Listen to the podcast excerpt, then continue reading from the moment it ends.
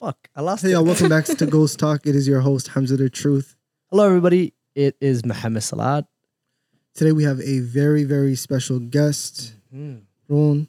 Today we're the ones that are going to be asking the questions. Mhm. Hopefully, hopefully we get some good answers out of a therapist Inshallah, inshallah. Inshallah. We definitely will. We definitely will. because there's so much to learn. Um, I think we were both really looking forward to this episode. And we're very excited for this episode. And um, I think our viewers are going to learn a lot. We're going to learn a lot. Like I told you earlier, we're going to have like a lot of like aha moments. Like, ah. So I am I'm looking forward to that very much. Everything is good. Yeah, we're good. Awesome. How you feeling, Ron? How, how are you feeling today? That's a question that I ask a lot, Yeah. but um, I'm feeling good. I'm feeling good. That's good. That's good.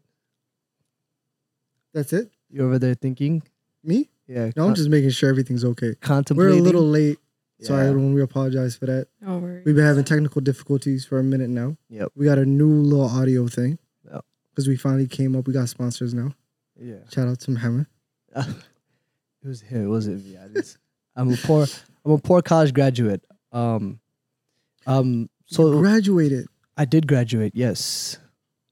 Congratulations. Thank you. Congratulations. So much. Thank you so much. I appreciate it. Um, it's been a lot. I've been I've been asked what's next, maybe like thirty times. So, this is, it's been good. It's been some bad. It's alright. Not the end of the world.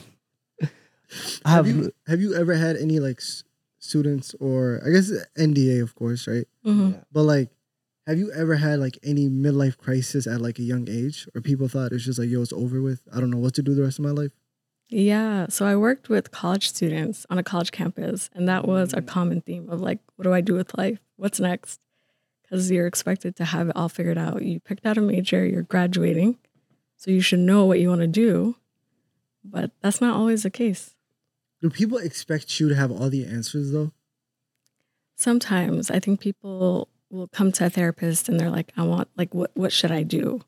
As if like we have the answers. And it's not like I wish I had a magic wand where I could just be like, and then your your issue is solved, but that's not the way it works out. Hmm.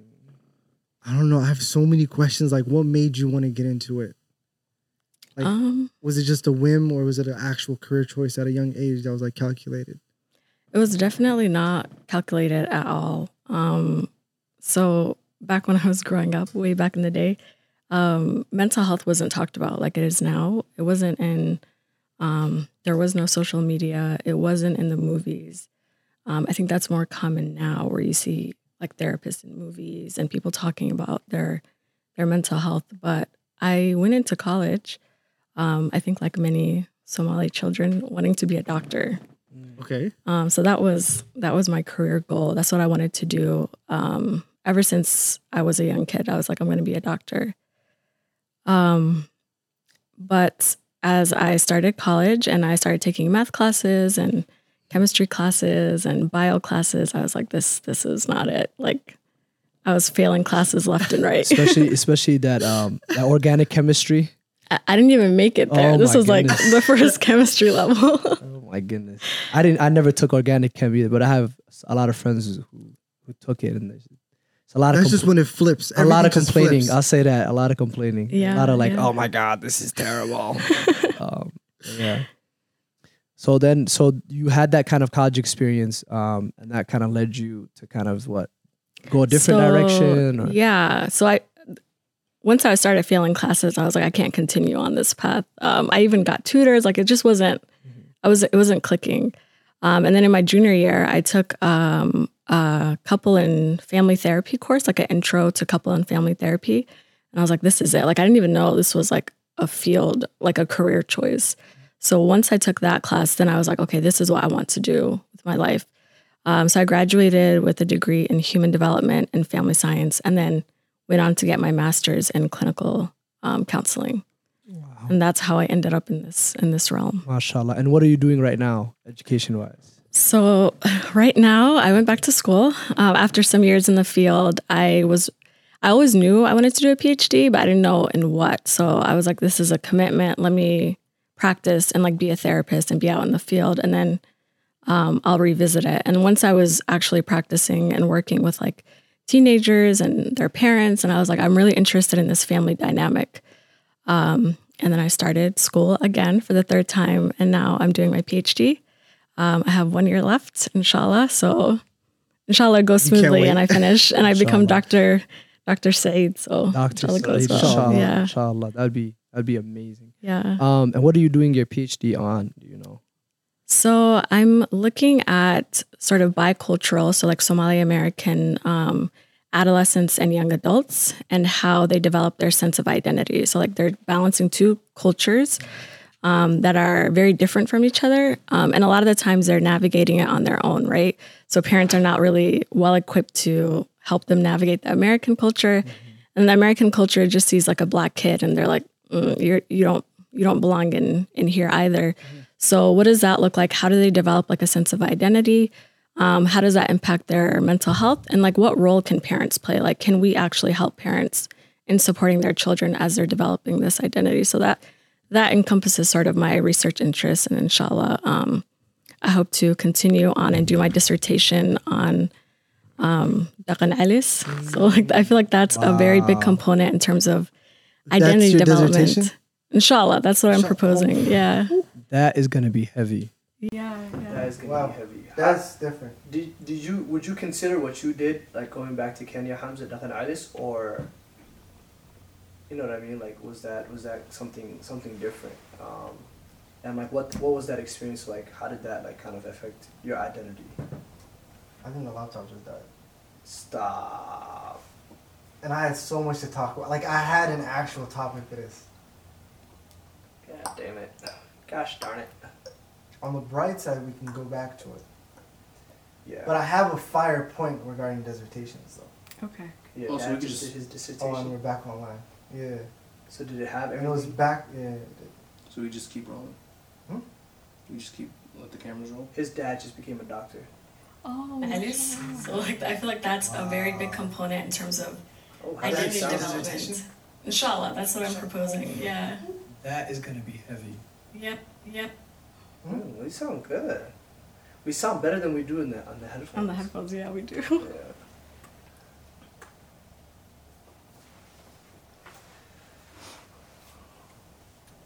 I haven't really caught it though. So just record it, like test it before we, we get back into it. Get into it. That is gonna be wild. Though. My my siblings are, are back home now. Oh, Doesn't- This is such a topic, though. I don't think. Well, Well, what? Uh, no, it is the topic. I'm, I'm talking about my siblings. I don't think they're doing Dakhan Ali store necessarily. But it depends on like how how do you what what is. yeah. Dakhan So I want to store get stuff. different perspectives. Like I want to, because there's different ways that people do it, right? Yeah. So I want to get like different perspectives and see because some people really liked it, some people didn't like it, some people it was traumatic. I just flat out refused. Did you have to? was a Did you go through it?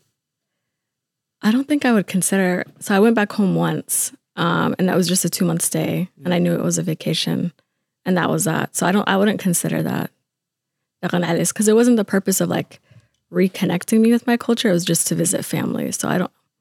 I I didn't personally go through it, but I had siblings who were there for like two years, and I would consider that Yeah. yeah.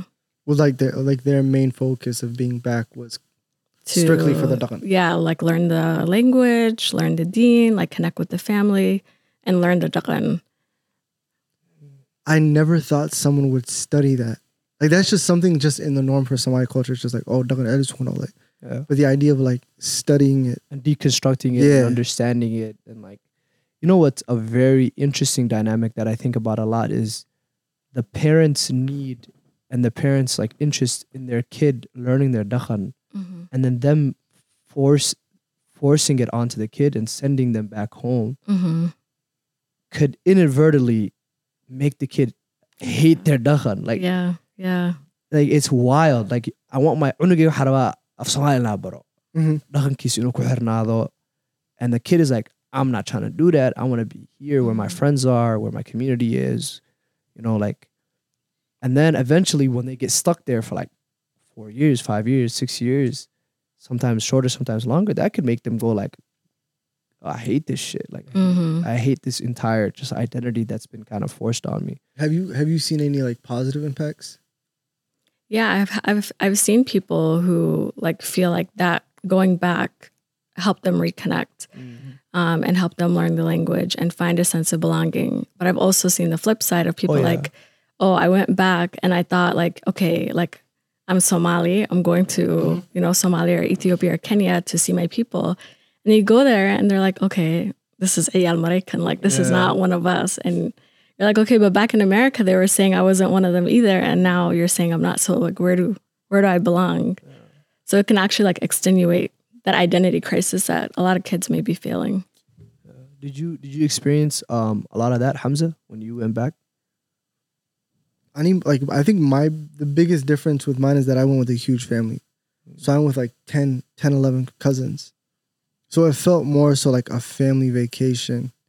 And I don't know, we weren't really like we were so focusing on school and dugsi and stuff where friends and all that was out of the picture too. Yeah. How old were you guys? Were you guys younger, older? When we when I first went, out went to Somalia for three months and that was like a vacation. Hmm. And that was like sixth grade.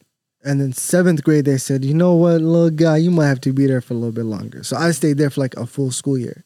Hmm. And that aspect was just different because I remember leaving and all my friends and stuff were in a certain area of life. And then when I went there for like a year, my whole time I'm thinking about the life that we had. I came back ninth grade year, and every like that's a huge change on a kid. Oh yeah. So a lot of my friends were like way different, but like in my head they were the same person from like a year ago. Mm-hmm. So that's the first time I felt like, damn, people do change. hmm hmm So it was like interesting impact on me. Wow. I've I never went. I never went back. I was I was born in, in, in Ethiopia, grew up in Somalia for a time as a kid. Um, but I, I came here and I, I just I went back to Kenya in like 2019, but I wouldn't necessarily consider that like I was supposed to be there for three months. I stayed for three weeks and I was like, you Oh wow. I'm out. I'm You said you here. done? I'm good off it. It's not. It's not for me. It's not for me, man. I had long, I had long hair. People were like staring at me like this. Like this guy's definitely from America. It's it's very interesting though, like how, like you said, like they we don't necessarily fit anywhere. hmm You know, and like you can again, you can preach it and say it all you want, like Odahan Kaga, um, you know, go be a part of it, and you can push people to do it. But like the the practical part of it, of just like, am I accepted when I when. I go out and when I reach out?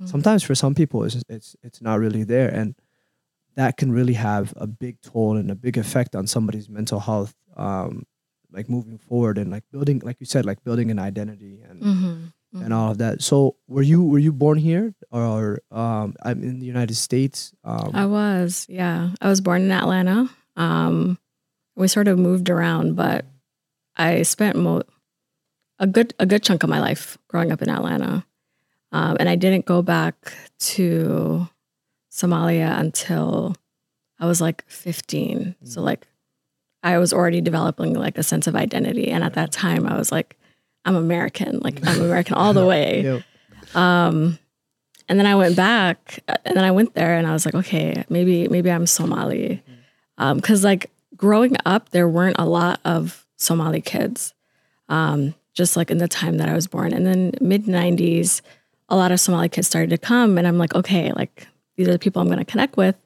And they're like, no, like you don't even speak our language. Like they had just come like fresh, like from back home. And they were like, nope, you don't speak our language. And like they're all talking about the places that they were born and it's all kind of like the cities back home. And it's like, okay.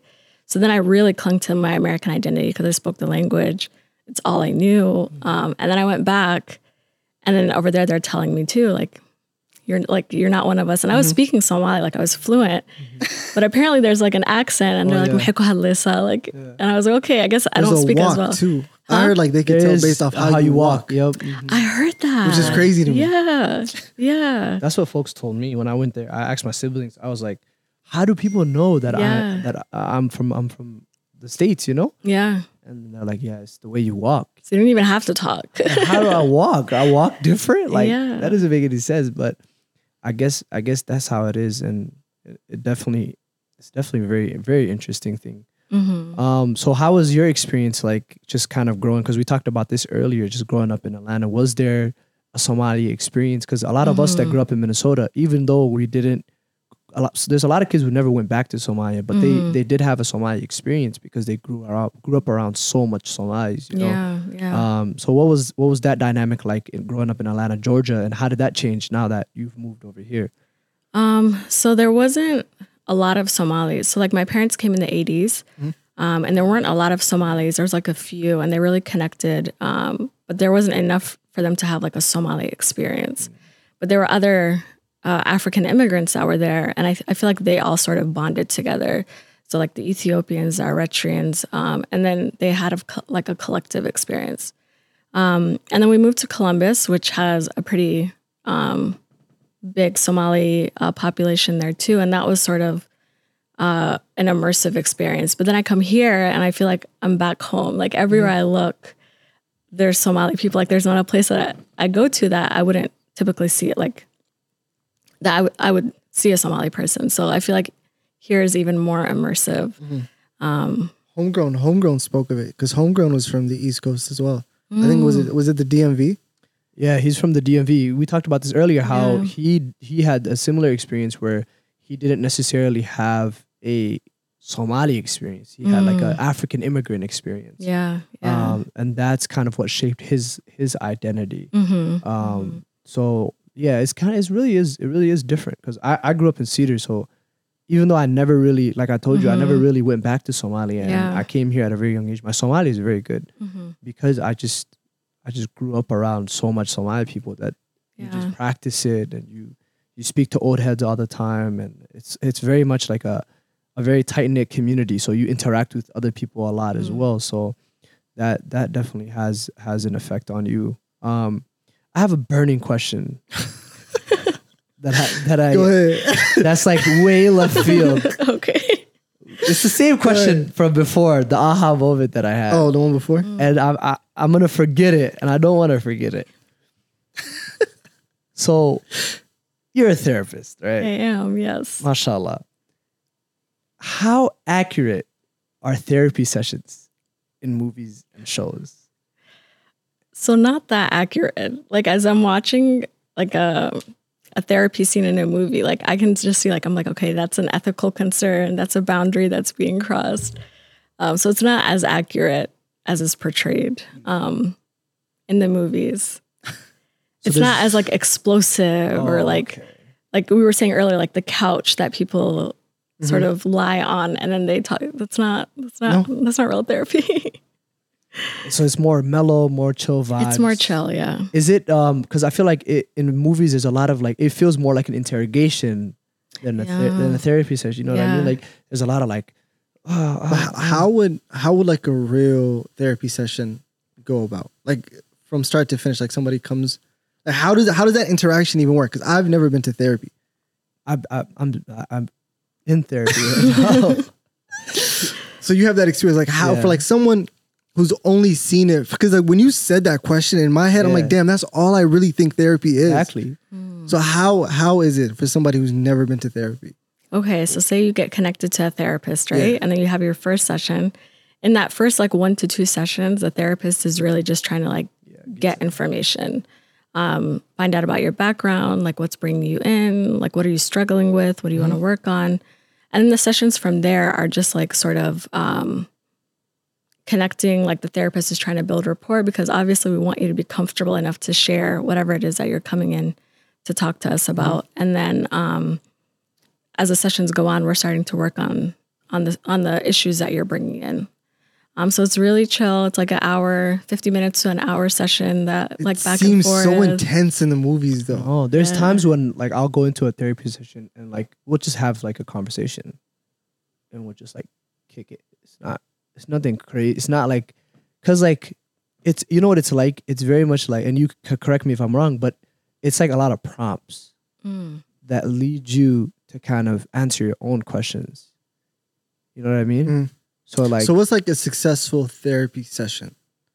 Like someone is like, you know what, that was a successful one. Yeah. So I think it depends on like what the client, um, like what their goal is. So for example, if someone just wants like a place to just vent, um, and just like process something that happened, sometimes just like talking about the issue can provide new insight. Or like you said, like it can um, those prompts can give you a different perspective, like a different way to look at it. So it's and some sessions you may not you may not have that. Like not every session has like an aha moment. Some sessions are just like building blocks to that to that moment. Oh, another thing in movies and car- uh, shows too, it's very accelerated. So like Yeah. they'll be in there, they'll come into the session like not wanting to talk about the death of their partner, right? They're like, my partner died in, Yeah. the, in the line of duty. I don't want to speak about him. And then in that one hour session, after like four questions, like dude is, it. dude is sobbing like, Yeah. I just I loved him so much and I didn't want him to die and I feel responsible. like it it doesn't work like that. Like it takes it takes a lot of time and it takes a lot of like you asking yourself like, oh, okay. And what's really cool is a lot of times for me personally as well, you live in your head, right? And you process things in your head and you mm-hmm. deal with things in your head. When you go to therapy, like w- even just one question you get asked and then you say what you were thinking in your head out loud and then you go, oh well, it was not even that bad. Like, huh? And then you just do it more and you do it more, and then you get more comfortable and like, um, you kind of just like unravel, you know, and it's good. Well, it's good. So that the important thing This is dope. I like this dynamic though, because Yeah. you like you done therapy sessions. Yeah. You're a therapist. I've never done it. So like I feel like there's three people that are in three different stages. Yeah. Mm-hmm. Oh yeah. One used to hate- question that I have though yeah. is is it draining? Oh. Because I feel like for you it's very That's re- relieving. question. No, not Some, necessarily. okay, sometimes you feel dr- like as someone because like for me my my issue especially when i first went into therapy is like i was a very closed off person and i built those walls and i built built those barriers so like when you're like that in c- compared to like somebody who um for example isn't necessarily closed off but just needs a space to vent and to communicate those things. Mm-hmm, mm-hmm. Me like i didn't have a problem with having the space to vent communicate. I had a problem with communicating itself and mm-hmm. like like putting into words what's going on in my head and what's bothering me and what i'm having issues with. So it was draining because you gotta like tear those walls down. You know what i mean? It's like in a mix it's like a mix of like it's a lot of emotional like You're there's battling the whole time. yeah battling mm-hmm. you're, you're like there's a lot of emotions coming out and But you're the- trying to at the get it out. Exactly. Mm-hmm. But at the end of mm-hmm. it, you're like, oh, I'm so glad that like I did that. You know what I mean? But Like, like, how do you feel about that? Like, how does like he's going through that? How does the therapist actually feel? Um, I think so. As a therapist, like as I'm working with a client like that, like I'm trying not to like push them too far. Like I want them to open up, but not in a way that's like too much too soon. So you're working to gauge it, and I feel like it, like when you have several sessions back to back, it can like at the end of the at the end of the day, you, you do feel drained. Mm-hmm. And I know for me, like when I'm done with the full day of sessions, and like one of my kids comes to talk to me, and I'm like, I'm tapped out oh, right now. Oh, give me yeah. give me a little bit of a break because like you're giving you're holding space for so many people and they're coming to talk to you um and it, some some sessions are very emotionally intense. And like you have these boundaries right? You're you're the therapist but you're also human. So like you're you're taking some of that. Um so like after after sessions i'm like i just need a moment to do nothing not talk to anyone not think just be. And you have to have like a level of empathy, right? absolutely To, to yeah. be even in this field. So yeah yeah. in a way, I, the way I kind of see it is like that's kind of like a double edged sword because Mm. At times that empathy can allow for you to like feel like very emotionally about like what's going on and like the, the sessions that you're having, it can get to you because you have Mm. That empathy. You feel bad. You feel yeah. the stress for like the people that you're trying to help, Mhm. but that empathy is necessary for you to do your job. So yeah um well I kudos to you. I personally I would have a tough time doing that because Mm-hmm. um I feel like it would just get to me. Like I, I'm I, I very much like want to just help people. I would be like if somebody was like, yeah, like for example, like, oh, I'm in like an abusive relationship Mm. or I'm dealing with this. It's like a physical thing. I like to fix things. So I would be like a vigilante therapist. Like, I would go out and beat up their abuser. I was just like, bro, bro, bro, kick them in the face. and then they would come the next day and be like, My problem he's, is he's solved. not there anymore. I'm like, oh, what happened? I don't know. So it's that's that's very that's very interesting. Alive, like um. So another question that I had um was, it, this is something that now obviously, like you said earlier, it's changing. Alhamdulillah, but it's it's a field and it's a topic and it's a, sort of a- an idea that isn't talked about enough in our community. Mm-hmm. And something that a lot of people go back to is like there isn't a word within the Somali community for Mm-hmm. a mental illness, right? It's like the closest you get to it is wali or like Yeah, yeah, you know what I mean? So yeah. Um how do you how do you like navigate that um especially like I, I, again confidentiality but i would imagine you have a lot of somali clients Mm-hmm. um so how do you navigate that in in terms of like um you know the cultural aspect of like understanding oh well, okay i get it like this person culturally within their dynamics of their culture like they don't even think this is like a real real thing not Mhm. obviously not all somali people but like Yeah, yeah. you know we have that we have that kind of issue Mhm. um and how important is it for us as a community to like talk about mental health Mm-hmm. and mental illness more Yeah, so that's a really good question. Um, and I remember when I was first starting out, and I would tell people like, "Oh, I'm a therapist," Mm-hmm. and then the older the older generation would be like, "Oh, this Ah, yeah. like it's a dangerous field," and I'm like, "No, that's not it. It's a very it's it's an office, like it's a hour session." Um, but there there's that discrepancy between what it actually is. Um, and a lot of the Somali clients that I do see have that understanding. So like they're seeking me out. So there's that like knowledge of like I want to work on my mental health. Um, and by working with a therapist that you have like a shared identity, they can talk about things in a way that makes sense to you versus someone that maybe doesn't understand like the cultural nuances that might tell you, oh, like just cut that person off. And you're like, I can't. Like yeah it's not that easy. That's going to cause me more distress. So I feel like that helps. And I think talking about mental health, I, I feel like sometimes when we talk about mental health, we talk about mental illness. And not everyone has a mental illness, but everyone has mental health, right? So just like we all have physical health. So I like to come at it from a way of like talking about like the different factors that um, impact mental health. So like relationship health can be one. Like how how are your friendships? How are like the parent child relationship? Because that can impact that that can impact how you feel. Um, communication. How are we communicating? Because that can impact your emotions as well. So coming at it from a way that's like more acceptable, I think, is a way to start like um, breaking down those walls and that misunderstanding. Yeah. so on this show um whenever we have um someone that in in any way can practically help improve our viewers lives um i i very much like to like give our viewers like action items like things that they can do for example um to to to better their deen things that they can do to for them to become more financially stable like we did with asia um so like you don't have to go crazy in depth um but what are practical ways that our viewers can um, improve their mental health? Mm-hmm. Right? Very simple very quick like easy little things that they can do. Because like for me i know that when i first started therapy i had like a lot of aha moments. Like i was mm. like i can do that? I can take a day off? I didn't, I didn't even know that. Right? Because like because you're you, you go through things in life and mm-hmm. you experience things in life and you live a certain way that like you start to do things and you get you get into like a rhythm and mm-hmm. like you're taught things as a kid so like everybody has their own life experience that would s- in a way kind of just like keep them away from finding out about or knowing ways very practical easy ways for them to take care of themselves and their mental health Absolutely. um so yeah so what are easy practical ways um for our viewers to improve their mental health Yeah. So like I said, everybody has mental health. Um, and the way that like I like to go about it is go back to the basics. So like, are you getting enough sleep? Because sleep impacts your mood. Um, and a lot of the times, especially like college age students, like they're pulling a lot of all nighters, they're not sleeping well, and that impacts how you feel. Um, are you eating? Sometimes you get so busy that you skip meals.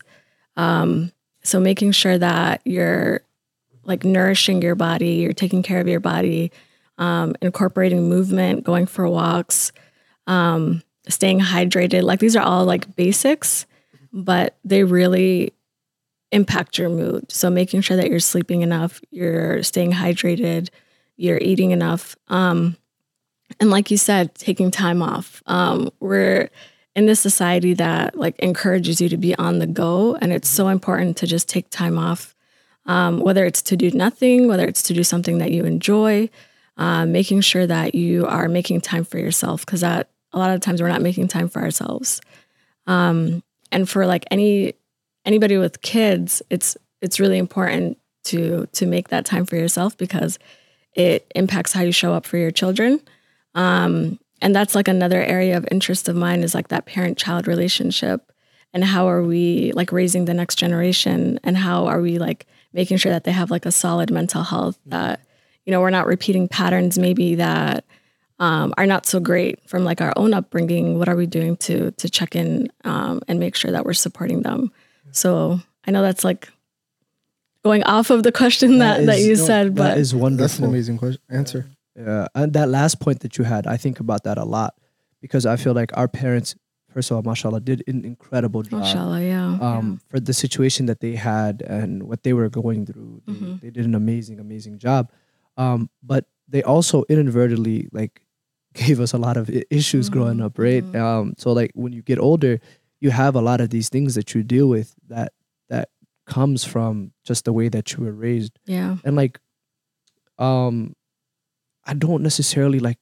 I don't like using the word blame Mm, or like saying that or it's their fault or whatever it may be but those things are there and those things Mhm. are evident and like we understand where it came from. Mhm, um but i think about that a lot of like okay well what steps can i take so that like i don't do the same thing to my kids? And not only the Mm. same thing but like how can i be a parent who is there who's Mhm. present who's helpful um but is also like encouraging and and Mhm. like a friend to my kid like that Mhm. there's a balance to that as well like okay well you mhm, can't just be like you can't like your kids like just walk all over you and do whatever they want mhm. but you also can't be like a tyrant you know what i mean so you got to find that that middle ground and alhamdulillah like just our situations uh, like just being educated having higher Mhm, salaries not really struggling much you have the luxury of doing that. You yeah don't yeah. you don't you don't have to like you know discipline your kids um for survival sakes you know what i Mhm, mean? So mhm. that that is that is really important um and, and very dope mashallah. Um so another question that i had um is his uh his faith and mental health Mm, right? Yeah. um so we obviously know that like within our culture um especially back home if somebody's dealing with some sort of mental health mm, um issue or mental illness um oh jinn qaba mhm, mhm. right and then they Mhm. just he probably does maybe there's, Mm. there's an off chance that he probably does um um but you can't necessarily like neglect the the yeah the science aspect behind of it it yeah mhm. and what's really interesting is like, and and Chowder, a friend of ours, talks about this a lot. But like, it's you don't have to have one without the other. Mm, mm, Our Deen really does this mhm, instead of a lot of like no science, Islam, yeah Islam, no science. Like, our Deen is a very scientific like, mhm, like mhm. religion, and it's a very science based religion. But um, f- uh, the first thing I wanted to know is like, how much does your Deen have an effect on your practice and just like how you interact with Mm. with clients and should it should it have a role in there as well Yeah. So answering this in a way that like I'm talking like my client is a Muslim client, right? Because Yeah. obviously I wouldn't my faith wouldn't yeah. it, wouldn't it wouldn't matter Um, if, if if dude is a christian yeah yeah. yeah, So I'm very hesitant on I take the client's lead essentially. Um, because you don't know someone's background with yeah with the faith. Um, and a lot of the times, as we know, sometimes the faith is used um, to minimize someone's struggles or like, you know, um, the things that they're dealing with. So if someone is coming with that, I don't also want to add on to that. yeah Um, so if a client is like, you know, willing to to incorporate faith, I don't I don't mind because one of the things that we look at as therapists is like, what do you have already that we can use to sort of strengthen you, or like what are what are some of the traits that you have? And faith is is one. Um, so if I can incorporate that in sessions, I absolutely will. But again, I take the clients the client's lead on it. so with that with that being said um how much do they actually for for muslim clients for muslims in general how, how much do they actually go hand in hand which is like oh for me personally my my faith has a huge impact Mm-hmm. on my mental health Mm-hmm. um as i got older i realized that there was that that correlation Mm. uh, like a direct correlation like if i'm for example and like obviously to each their own but if i'm missing prayers Yeah. for example that Mhm. that it drains me I, I don't feel like myself Mm-hmm. um and then on top of that as well there's a lot of other things like you're right like growing up um for me personally the deen kind of was used to justify my Mm. struggles or the things that i would do i was dealing with you know um so i that that created a barrier. I kind of had to get over that barrier and I kind of like reconnect with myself and yeah. Allah, you know. Yeah. So there's a lot of that dynamic, but um, yeah, I think it's a beautiful. I think it's a very very beautiful thing, and like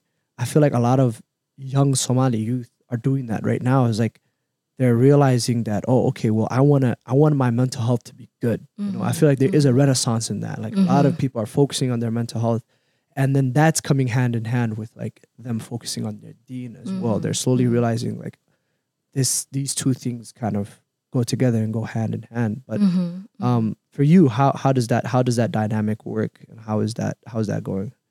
Yeah. So for, similar to you, I also like when whenever my iman is slacking, I notice I'm more anxious or like you know my mental my mental health takes a hit. Um, and in sessions, um, you can see like some clients um, who may be struggling with certain things. When the faith is incorporated, it's like okay, like there's a solace in that. There's a comfort in that, in knowing that yes, things may be difficult right now, but like it's not always going to be this way or like i may feel alone in this moment but allah is with me. Like there's a solace in incorporating the faith. Um and i think what, when people have like that connection between oh my mental health and my spiritual health are connected um it can serve as like a resil- like a source of resilience. Um and i think like you said a lot of people are like reclaiming the faith or like reconnecting with the faith. Like everyone has a different journey with with the deen um, and just as they're like they're figuring out their identity they're also figuring out like where how do i connect with with this religion that maybe was taught to me in a way that wasn't the best or like wasn't the most helpful um, and how can i find comfort in it? Like i'm struggling life is hard um, and that's that's a given right? Um, we're gonna have ups and downs so how, how can my faith sort of serve as like uh, a source of strength for me and that's that's the approach that I try to take in sessions of like, okay, how can we incorporate the faith to be able to give you hope to to to push forward? No, that's pretty crazy. I did have one question though, and it's I guess it's pivoting towards COVID. Mm, A lot has changed. The world is like a lot different. yeah. Has the percentage of people that go to therapy or, therapy or have heard of therapy increased since COVID, or has that dynamic changed? It's it's increased. Um, a lot more people are seeking therapy, especially now that it's like telehealth. Telehealth wasn't always an option, but once the pandemic started, then it became more accessible. Um, I'm ignorant to that. What is telehealth? Oh, like doing sessions virtually versus in person. Wait, that's possible. Now, now it I didn't even know that. Yeah. How effective is it compared to like? Um, I'm not gonna lie. I like in-person sessions. Um, it's just like you're you're in the same space with the client. There's like some cues that you might miss when you're like Virtually. virtually. Sometimes the connection cannot be so great, and then like it glitches, and maybe the client shared something something. important and you miss something. Um, so I really prefer in person, but I like that that people have the option for virtual now because now a lot of people maybe who didn't live so close to the cities or Mm. like you know now can seek therapy very uh, very easily I don't know. I feel like COVID changed so much. You know what COVID did? It it um it took away people's distractions. that's It- that's true too it- Yeah, I think people had to took- sit down in a room for a little bit. It took them and and everything that they're dealing with, and it just locked them in a room. Except think about it. And That's you're all you can do. And, and then COVID was like, "Oh, you think you straight, huh? you think you alright, huh? Nigga, you fucked up like everybody else." And then I feel like that's what everybody was like, "Oh shit! Like I need help." yeah It's like this is hard, you know. But like for some people, they would just distract themselves with work and school, Yeah. work and school, come home, sleep, work, school, come home, sleep. You know, so Bro, but I feel like when you're when you worry about actual food and water mm, and like feeding your kids, mm. like mental health is I don't at that point it has to that's be a like that's a great question. third or fourth. I don't know if you would know this, but like, does the brain put your like your mental like into the back burner when you go into survival mode? Because I feel like my parents like at a time in their lives now they're good now they're chilling, but Gotta like chilling. they yeah now they're chilling kicking it out. But when they were younger, like they were in survival mode. Like I'm talking about like f- food, water, Mm-hmm. shelter, safety.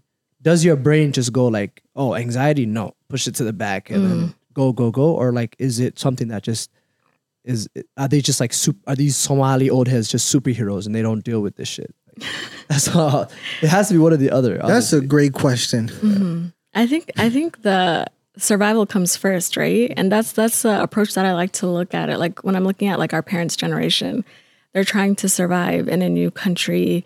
Um, they're working jobs that maybe you know don't have the greatest shifts. Uh, they're raising children. They're dealing with systems that they don't speak the language like the language of, or like they don't really understand how uh, these systems work. So to tell someone like that, hey, you should go talk to somebody. Like you, you're dealing with a lot. Go go sit with someone. Um, and most times it's someone that's like younger than them, and they're like, like what? Like it doesn't, it doesn't connect. Um and pay them too. Yo, Yeah, yeah. you know what this is? you That know aspect is like crazy to them. Like, yo, like you want me? you know what this is reminding me of everything everything in my head has a movie reference um but What's there's a movie reference? there's a movie called beasts of no nation um and it's about child soldiers it, it was like it's like in 2016 remember in 2016 when no black people went to the oscars because like there was no black anything that got like nominated for the oscars Oh, remember okay. that so they got snubbed for like best Picture. like, in my opinion it was the best movie to come out in 2016 Okay. um, but it's about child soldiers and it follows um, this young man named Agu, who's a child soldier, and like his life and his experience, and like it's crazy. And Idris Elba is in it, and like, he goes through just the most like incredible things in a span of like eight months, right? And then he gets rescued, and he ends. I don't want to ruin it, but like he, a lot of stuff happens. But at the end, Mm-hmm. there's a therapist. and She's she's talking to him, and she's trying to help him Yeah. um and like he's he's just at the end of it he's just staring in her eyes and he goes uh and this this is kind of reminded me of like Mhm. how our parents thought as well is like he goes this lady is speaking to me as if i am a child Mm.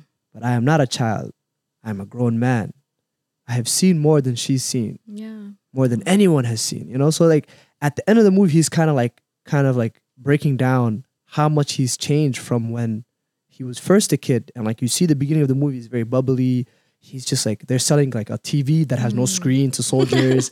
And it's like a lot of fun you know? It's kids being kids. And in eight months because of what he experienced at the end of it he's just like he's just so hardened that he's like oh like this lady's talking to me as if i'm a child and he is a child he's like 12 years old Yeah. He's like, no, I'm an old man.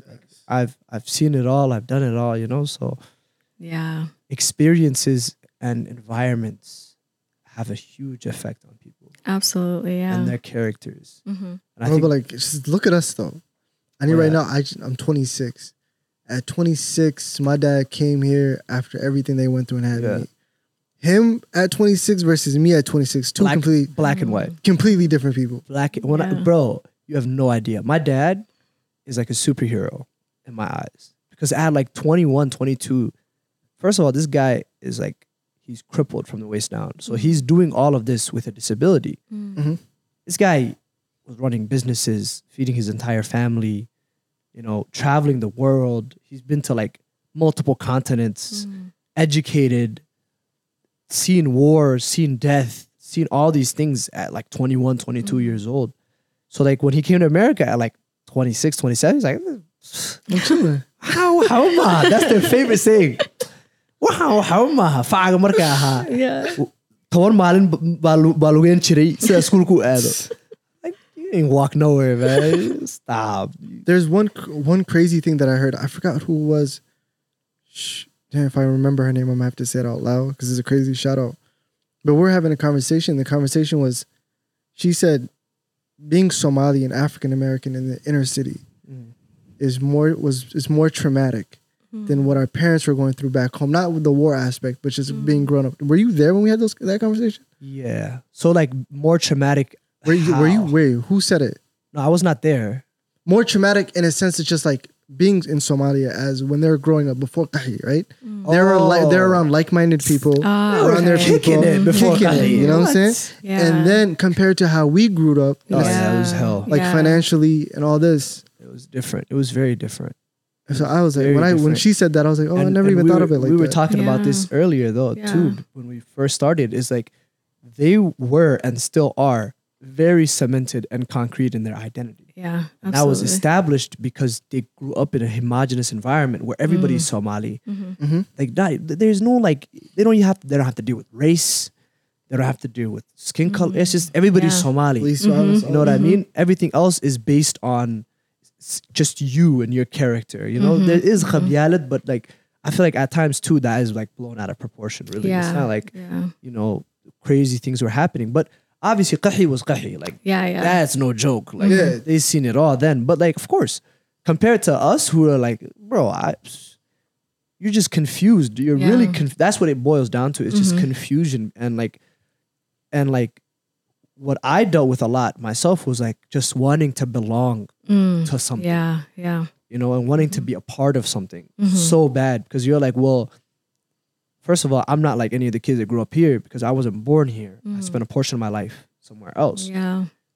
I'm not like the black kids because well I'm I'm, I'm different. You know what I mean? Yeah. Oh, I'm not. It's just you're just not like anything, and then it's just you. And then we talked about Mhm. well, you know, it, you become your own identity. You create Yeah, your own yeah. identity, Absolutely. and that Um, has an effect on it. And, Growing up was so interesting for me though regarding that. Because when I, before oh yeah, before third, fourth grade, I went to a very Adan school. Mm. Like I was the only black kid, Wow. right? So it was just in a sense, just damn, like you are very black. So I wasn't white enough, right? Mm. Then I transferred to international, Mhm. which is majority Somali school Okay.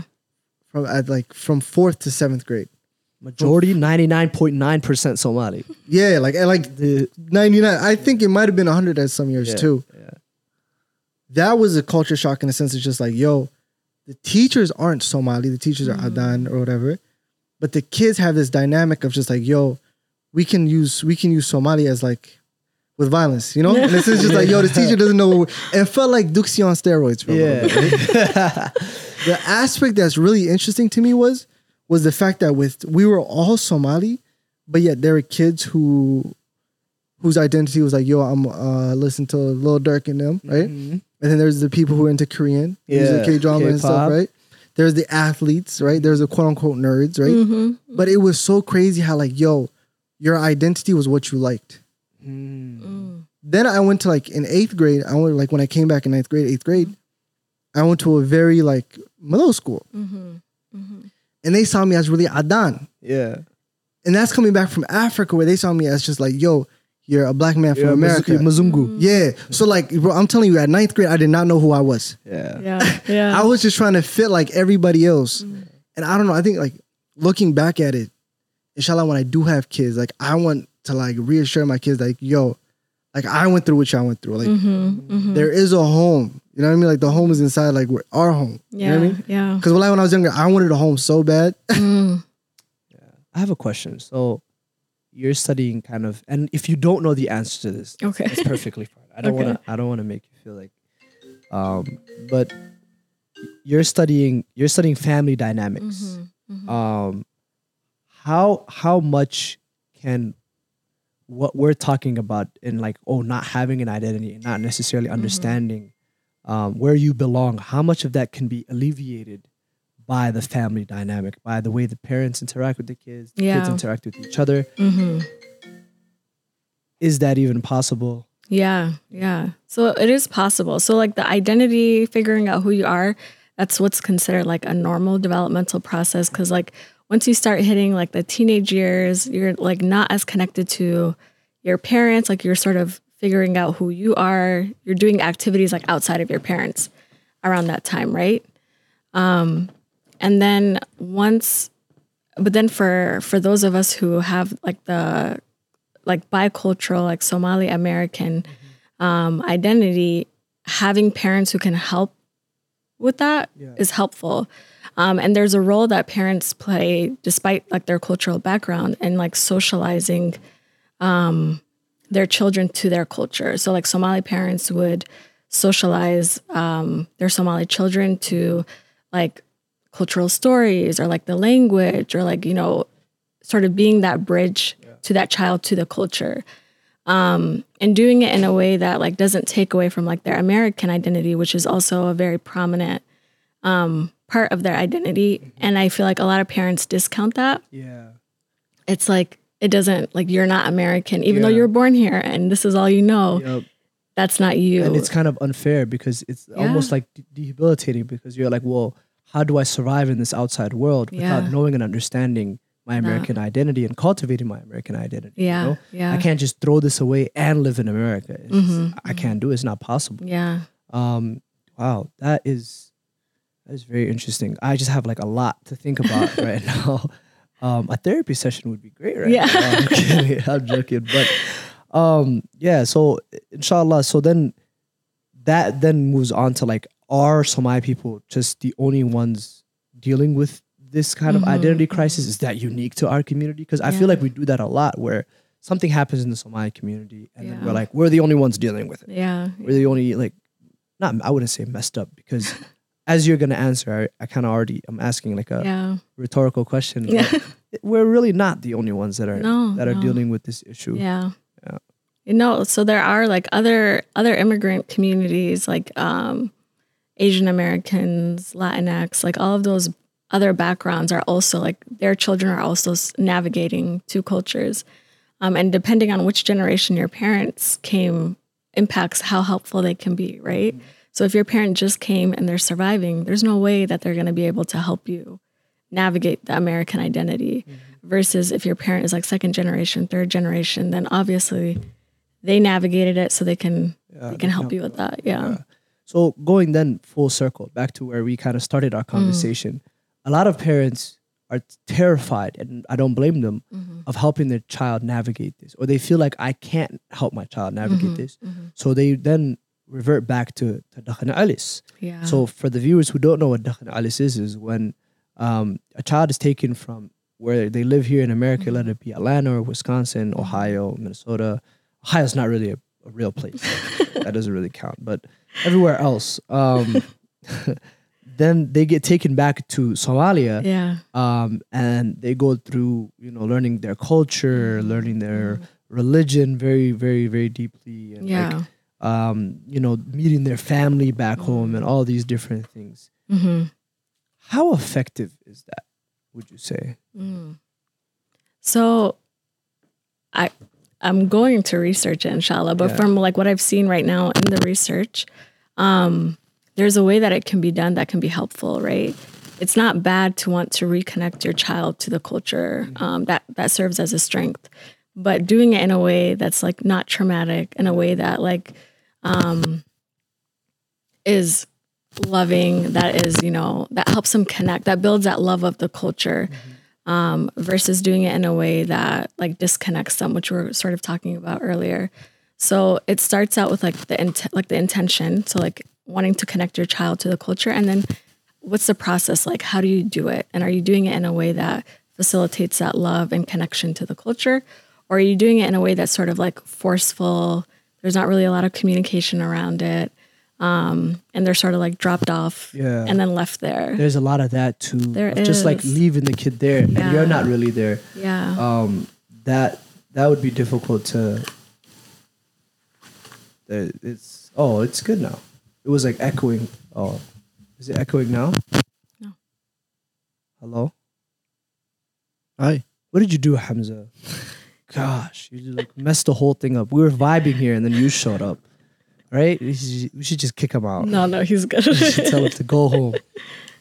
I'll be getting bullied here. I need I need therapy. I'm not. I think I need therapy. Everybody needs therapy. Would you say that? Yeah, Everybody. absolutely. Does Everybody everyone? can- do you think everyone needs therapy? everyone could benefit from therapy. Having someone to talk to that's outside of your family and friends, and just having a space that's for you to just focus on yourself, I think could be very helpful. Okay, the cost of therapy without insurance. That's that's very hard. Um, how yeah, does someone go and get therapy if they don't have the coins for it? that's one of the things that makes it inaccessible is the cost, rate. Um, so there are some clinics that do like sliding fee um, sessions, like or they like use a sliding fee scale. Um, What does that mean? Sliding fee. So like they'll look at your income and then base the cost off of that. So very Oh. cheap sessions. Um, and then there's also like for college students, usually Yeah. But wait, for camp. those cheap, are they like? Is it rel- is it relative to like the cheaper the session is, the less quality it is? No, Oh, no. or is it like? No, it's just I have to ask the question, do- right? yeah, yeah, Because it's like valid based off of how much someone pays. yeah, Is the quality of that session better? Damn, that means poor people how you doing? Good. All right, nigga. Go. Ah, yo, just keep on Right? moving. They'd be like, oh, um, I'm dealing with this. Suck it up, nigga. you cannot afford Yeah, the yeah, I don't think they're doing it. no, no, no, they're not doing that. That would be unethical. Yeah. no, no. So it's it's just relative to your income. So Okay. Um, and then for college students, college campuses usually have like a counseling center, Oh yeah. and your student fees are already paying for that. So you might as well take advantage of it because it's free for you because you're already paying as a part of that. Somebody told me this when I was going to college. Oh, I have a question. So I felt like this at a time in my life as well. Um, but for the people who feel like they're just they're they're too far gone to get help, Mm, right? They're as they would say like too messed up. mhm, They're they're dealing with just like too much anxiety, too much depression mm, to the point where like it's like a part of their bones. Like they're like, Mhm. oh yeah, this is like normal to me, um, and they feel like, oh well, like I'm I'm just it's it's it's just so much that I, oh what what's the point of me mm. seeking help and reaching out? Um, what would you what would you say to that? What how would you encourage? Because I, I already know there's gonna be people watching this right now that are dealing with so much already and they're, Mhm. they're experiencing so much and you know they're down in the dumps and they're like well I, there's no point like i'm Mhm. already here you know Yeah. um could they be helped um should they seek help um what would you what would you say to that Yeah, absolutely. They can be helped. Um, and I think when you're in a place like that, like it can feel very overwhelming to think about like the potential of it getting better because this is how it's been for so long. You've been in this low place.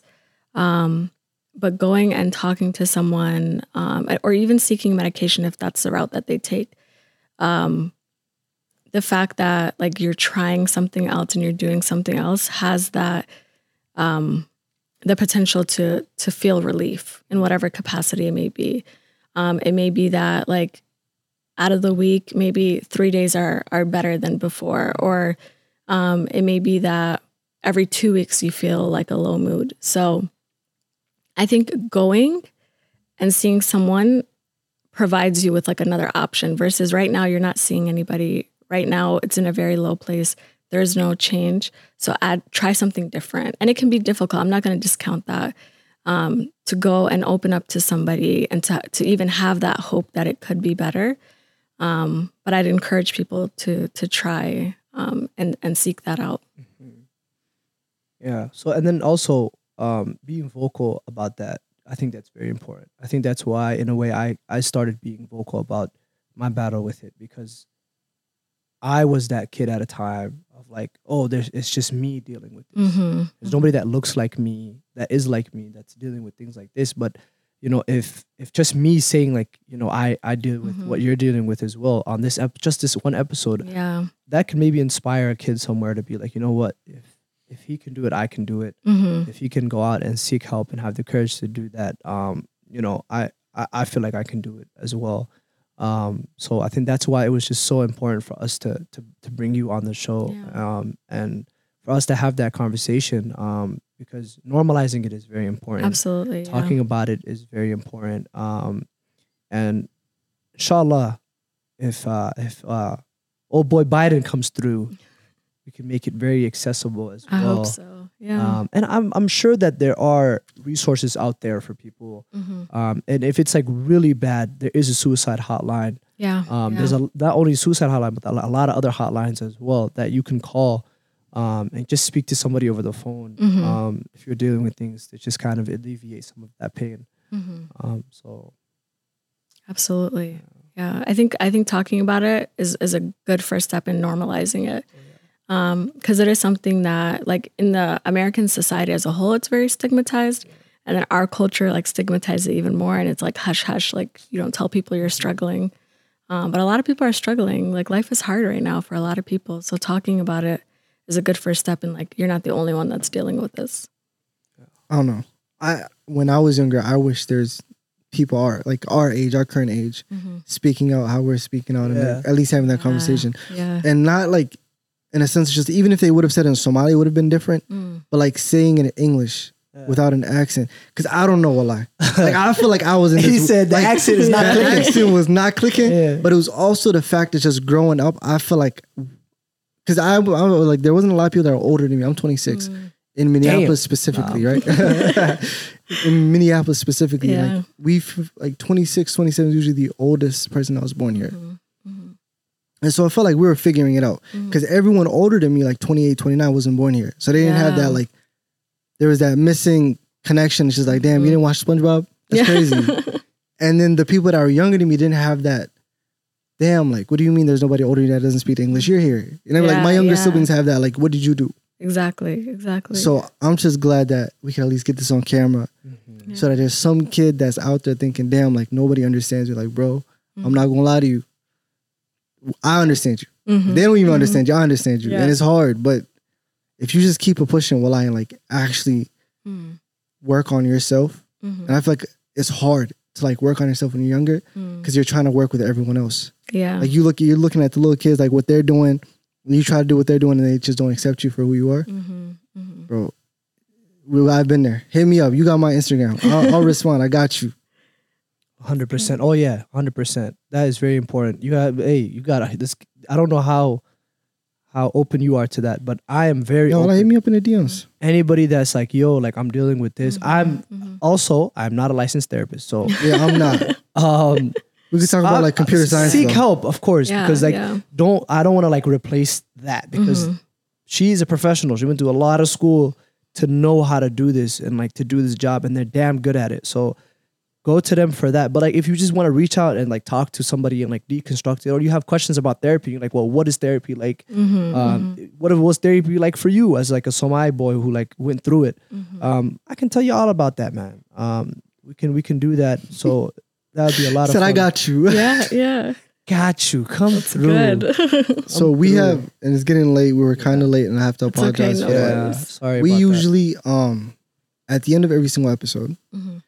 Tell the guest that, hey, inshallah, in one year, Mhm. we will be in a completely different place. Yeah. You know, inshallah. yeah, We're working towards bigger and greater things as well, right? inshallah, that's awesome. And we'd love to have you back on in a year. yeah, We'd love One- to have Doctor Doctor Doctor Ron, yeah, Dr. Doctor Ron Saeed, yeah, Dr. Rul Saeed on the, on Inshallah. show. inshallah, My one question is, is Mm-hmm. in one year, other than being a doctor, inshallah, yeah. where do you see yourself? Oh wow.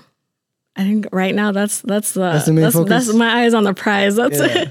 doing this research and then writing out this dissertation, inshallah. I very then- much want to read that dissertation. Yeah, no, no absolutely. pressure. But like now, I'm just invested. I'm like, I want to read that. yeah. I've never read a dissertation. This is the, this is gonna be the first one I this read. Go- I'm honored. yeah, Yeah, So that's just That's what I that's, hope the that- main eyes on the focus right now. Yeah, that's That's the prize. respectable. That's Yeah. commendable. Yeah. yeah. mashallah. Anything else go?